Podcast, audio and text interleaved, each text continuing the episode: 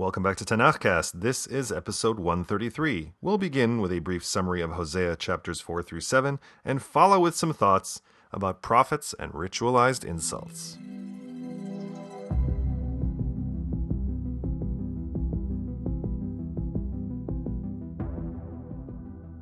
Now hear this. People of Israel, you have behaved badly. Quote, false swearing, dishonesty, and murder, and theft and adultery are rife. Crime follows upon crime. Oh, and yeah, idolatry. Don't forget the idolatry. That's a classic. And now you're going to pay. And of course, some of you might find yourselves feeling, you know, a little contrite. Quote, Come, let us turn back to the Lord. He attacked and he can heal us. He wounded and he can bind us up.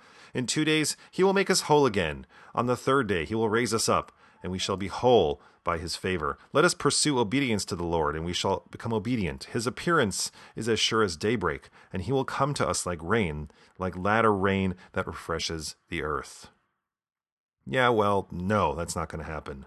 Quote, For I desire goodness, not sacrifice, obedience to God, rather than burnt offerings. Oh, damn! Well, that's a little salty. But on the scale of surprising things to say by a prophet, it's really not that surprising at all. Now hear this. You're all villains. Quote, the gang of priests is like an ambuscade of bandits who murder on the road to Shechem, for they have encouraged depravity. Do you hear that? You ambuscade of bandits? I had to look that one up in the dictionary, actually. Here's another one. Quote, Ephraim is among the peoples. He is rotting away. Ephraim is like a cake incapable of turning.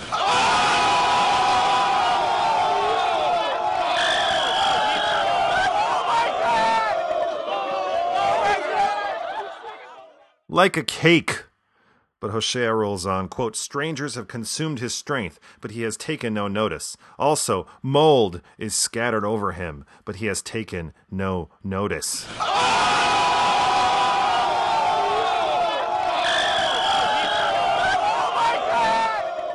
Did you hear that? Like ate him up, and he's all like moldy. Gosh, that that's so. Oh, I can't. I can't even. Anyway, the people of the north, Ephraim, they'll turn to Egypt to get Egypt to help them against Assyria. Well, strike three. Quote, They have been of no use like a slack bow. Their officers shall fall by the sword because of the stammerings of their tongues. Such shall be the results of their jabbering in the land of Egypt. And on that salty note, here endeth the lesson.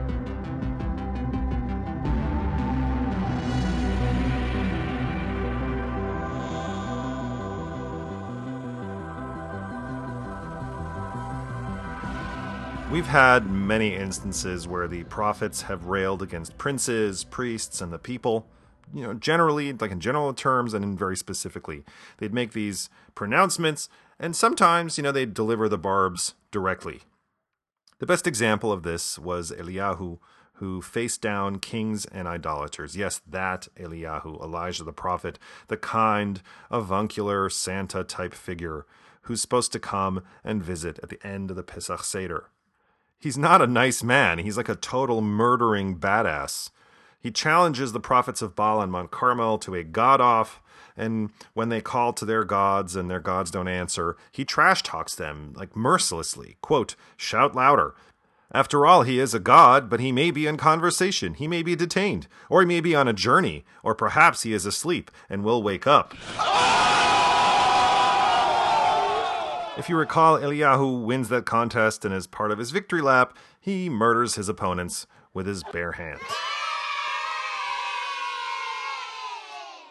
This same Eliyahu, when King Achav lays eyes on him and calls him, quote, the troubler of Israel, Eliyahu claps back, quote, It is not I who have brought trouble on Israel, but you and your father's house by forsaking the commandments of the Lord and going after the Baalim.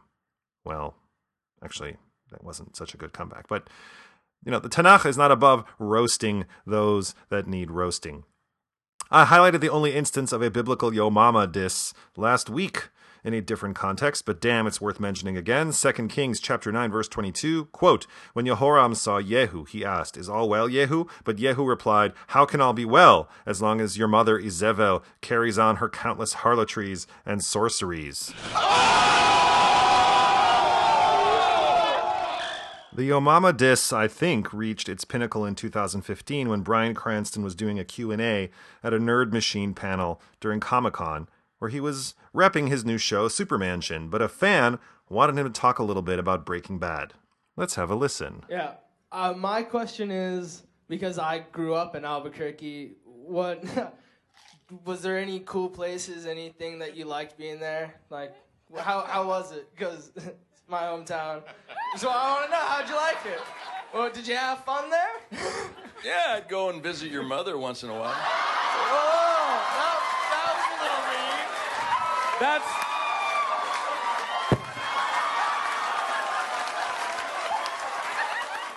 Did you hear the mic drop there at the end? Damn. Ritualized insults have ha- have a long history and an important social function. William Labov, an American linguist, looked into ritualized insults and distilled a list of rules from what is arguably a small sample, but nonetheless funny as hell. In other words, your mileage may vary, but those miles, well, oh, here goes. The Yo Mama joke normally takes five forms. Number one, Yo Mama is comparing Yo Mama to something old, ugly, or bizarre. Number two, Yo Mama got, indicating that Yo Mama has something broken down or lame. Number three, Yo Mama so blank, she blank, makes a complex comparison with a quantifier. Number four, Yo Mama eat, which is pretty self explanatory. Number five, Yo Mama raised you strikes out both at Yo Mama and the opponent in one barb. The sixth formula, I went to your house, strikes out at Yo Mama and the opponent, specifically targeting their collective state of poverty. The thing is, these verbal attacks are ritualized, so you're not actually dissing the opponent's mama. Specifically, you're just attacking like this kind of stylized mama, the, the idealized platonic mama, everyone's mama, no one's mama. So you can marvel at the wordplay, at the clever imagery, at the absurdity of the scenario. What Labov observed in his study in the early 70s is the most popular form of roasting these days. It's known as the dozens, and if the insults get kind of rated R, you know, sexually inappropriate, they become what's called the dirty dozens. Matt Fiedler hosts a wonderful podcast called Very Bad Words about swearing and taboo language, and he does a thorough and deep dive into Yo Mama jokes and the dirty dozens. You should definitely give it a listen and subscribe to his fucking amazing podcast. I'll put a link to it uh, at thenextjew.com. So here's a dirty one or two from a dirty dozen. This might be a good time to pop in those earbuds and also note the style of the insult and how they remain true to form. That's why your house so small. If you drop a washcloth, you'd have wall-to-wall carpeting. Ooh. Pow! Ain't that some shit? That was all right, though. Talking shit with y'all little itty-bitty, teeny-weeny ass house. Nigga, house little as shit. Nigga, your house so small, the welcome mat just say, well, So where was I? Uh, right, the dirty dozens. I'm sure you're wondering what I mean by most popular form and in these days. When most folks think of Dirty Dozen these days, they think of the 1967 movie starring Lee Marvin and Charles Bronson. Major Reisman, you are ordered by Allied command to select 12 general prisoners convicted by courts martial and sentenced to be executed or serve lengthy prison terms for murder, rape, robbery, and other crimes of violence. And you will deliver them secretly behind enemy lines in France to undertake a mission of sabotage that could change the course of the war. Sorry to cut that short. It's just that those previews take so long. Gosh, you know, pre- they were just so different back in the day. Anyway, the dozens is the bedrock upon which rap and hip hop were built. In the early days of rap, MCs would battle, verbally attacking each other until one MC emerged victorious. Today, this might manifest in one rapper dropping some bars in a track that disses another rapper, or releasing a complete diss track which is solely dedicated to disrespecting the rival. Now, the diss track, which I discovered much to my surprise, has a very long history. In fact, some would say that the earliest example was Tchaikovsky's 1812 Overture, which was written in 1880 to commemorate Russia's defeat of Napoleon's invading armies. The use of the cannons in the climax of the piece is not only the first time weapons were used as an instrument in a musical composition, but also a straight up diss of the French, whose own artillery was used against them while they retreated. KRS One's The Bridge is Over is the archetypal diss track. It was the final blow in a battle between KRS One and his Bronx born Boogie Down Productions and MC Shan and the Queens based Juice Crew. Juice Crew had released a track called The Bridge in 1985, claiming that Queensbridge was the birthplace of hip hop. Uh, the dude minds. This will not stand, you know? This aggression will not stand, man. So KRS One responded with a track called South Bronx, which claimed So you think that hip hop had its start out in Queensbridge? If you pop that junk up in the Bronx, you might not live, cause you're in South Bronx, the South South Bronx. So naturally, MC Shan replied with Kill That Noise. And then KRS One replied with The Bridge is Over. Saying hip hop started out in Queensbridge, uh, saying lines like that, man, you know them can't live. So uh, tell them again, me come to tell them again. Go on. Tell them again, me come to tell them again. Tell them again, me come to tell them again. Go. And with that, MC Shan's career was over. Hoshea dropped some major disses in this episode, but though he sounds like he's roasting, he's not engaging in a duel of ritualized insults. He's not looking for the Jews to clap back. That's not the point here.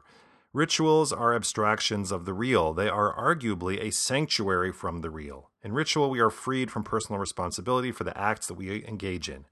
Roasting, sounding, woofing, signifying, dissing, in the dozens format, they're meant to depersonalize the situation, and often it succeeds in removing the dangers of a face to face confrontation and the defiance of authority. In the hip hop world, not so much though. You know, I'm thinking of Tupac and Biggie's legendary beef that ended up with both of them being murdered within six months of each other, and their murders have yet to be solved.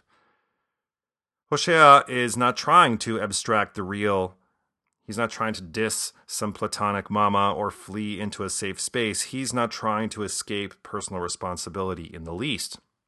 His signifying is meant to highlight the real, to take shots that land hard because the Jews are behaving badly and it will result in their ruin. So perhaps a warning that cuts deep might result in a change of behavior that can avert disaster. Rage is one tool of the prophets, but it, as we have seen, is not the most effective. The Jews, as we all know, are a stiff necked people. What are you going to do? However, though it didn't change behaviors, Hosea enriches the vocabulary, and for us post destruction readers, untouched by the Assyrians or God's rage, we can add some literary disses to our repertoire, like these. Yo mama's so stupid, she acted like a silly dove with no mind. Yo mama's so fat, she like a cake incapable of turning. Yo mama's so clueless, she eats a cake covered with mold and can't tell the difference. If you like what you heard today, spread the word about Tanakhcast. Send a friend an email to say, Hey, would it kill you to check out Tanakhcast? Or even better, write a brief review at Apple Podcasts, Google Play, Stitcher Smart Radio, or SoundCloud. It's a small thing, really, but it will help other people who might be interested in some Bible learning find this podcast. Or if you want to help in a bigger way, support us at Patreon. Just search for Tanakhcast and pledge your shekels either on a one time or monthly basis and receive special blessings from the Most High. I thank you in advance for that and encourage you to join us again in two weeks for Episode 134 when we continue in the book of Hosea with chapters 8 through 11.